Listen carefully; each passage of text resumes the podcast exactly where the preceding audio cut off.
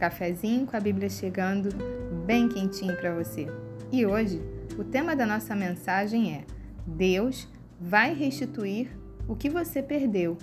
E para isso, nós vamos ler uma passagem que se encontra no livro de Joel, no capítulo 2, nos versículos 25 e 26, que dizem assim: Restituir-vos-ei os anos que foram consumidos pelo gafanhoto migrador, pelo destruidor e pelo cortador o meu grande exército que enviei contra vós outros.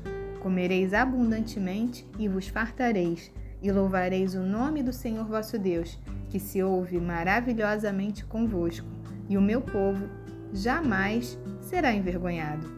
Deus é um Deus de restituição e ele tem sempre o melhor para as nossas vidas. A palavra restituição quer dizer devolução de algo a quem realmente pertence ou recuperar o que havia sido perdido, ou também retornar um objeto ou situação ao seu estado original. Quantas coisas você perdeu pelo meio do caminho? Quantas coisas você pensou que ia viver e não viveu? De quantas coisas você foi roubado ou roubada na sua infância, na sua adolescência? Talvez porque tenha começado a trabalhar muito cedo, que tenha se envolvido com drogas ou com algum tipo de vício. Quem sabe a sua família era confusa demais, difícil demais e as brigas eram constantes. Quem sabe seu casamento tem vivido de crise em crise, de problema em problema e você não sabe o que é ter um lar saudável e feliz. Ou pode ser que você tenha feito um negócio e tenha perdido tudo. Muitas são as situações que, como a Bíblia diz no Evangelho de João, no capítulo 10, no versículo 10, que o diabo vem para roubar, matar e destruir. E parece que ele vem com tudo para fazer exatamente isso, para cumprir a sua missão nas nossas vidas. Mas o que eu quero dizer para você hoje é que a restituição do Senhor para sua vida é real e vai acontecer se você buscá-lo, se você obedecê-lo, se você tiver uma vida de comunhão com Ele. Deus resgata, Ele recupera, Ele retorna para as nossas vidas aquilo que nós perdemos.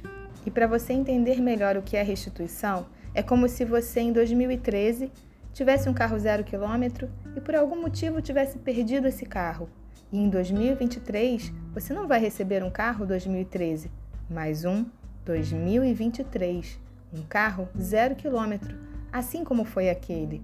E não apenas para as coisas materiais, mas talvez você tenha tido um relacionamento difícil com seus filhos, mas você agora é uma pessoa diferente, tem investido em conhecimento, em comunicação saudável, tem aprendido a falar da forma correta, de forma assertiva, tem aprendido a dialogar e isso tem mudado os teus relacionamentos. E eu digo a você que esse tempo da sua vida vai ser tão bom que você não vai ter lembrança das coisas passadas, das coisas difíceis, dos momentos ruins. Porque isso é restituição.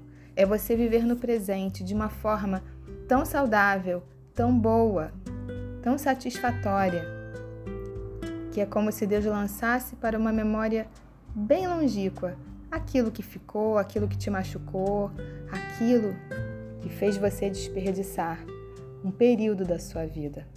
E muitas vezes nós passamos por situações que somos nós mesmos ou que fomos nós mesmos que procuramos. Decisões erradas, sem consultarmos a Deus, precipitações e pagamos o preço de escolhas mal feitas. Porque a verdade é que tudo tem consequência.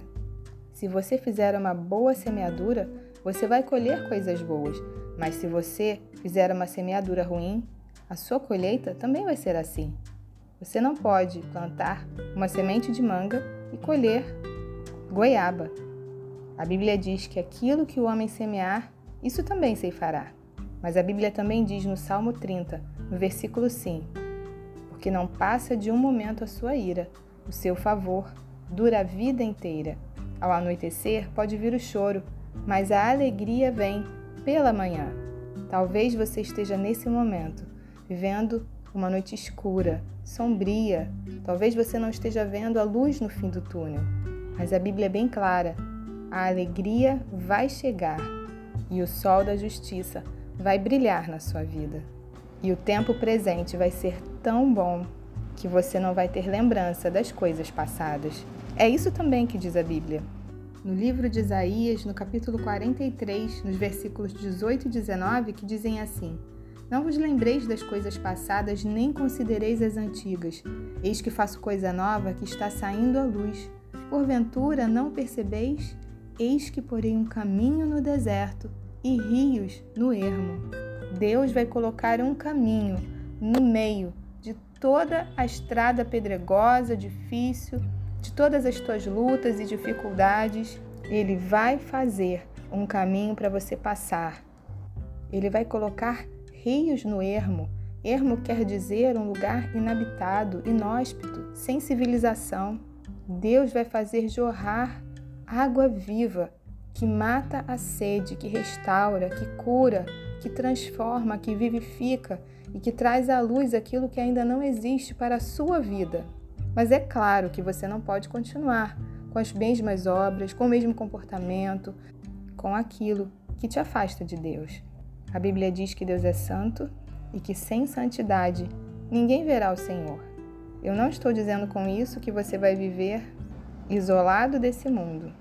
Pelo contrário, você deve ir e brilhar a luz de Jesus através da sua vida, para que as pessoas vejam as suas boas obras e glorifiquem ao Pai que está nos céus. Deus é um Deus bom o tempo todo, e assim como a árvore, mesmo cortada, tem a capacidade dada por Deus de se regenerar, assim também Deus vai trazer de volta o tempo que você perdeu. Deus vai restituir aquilo que você deveria ter vivido em um tempo da sua vida e não viveu. E para encerrar, a Bíblia diz que a glória da segunda casa será maior do que a da primeira. A sua alegria vai ser tanta que você nem vai ter mais lembrança das coisas ruins que se passaram. Tal será a glória daquilo que Deus vai fazer na sua vida. Que Deus te abençoe. Um beijo para você.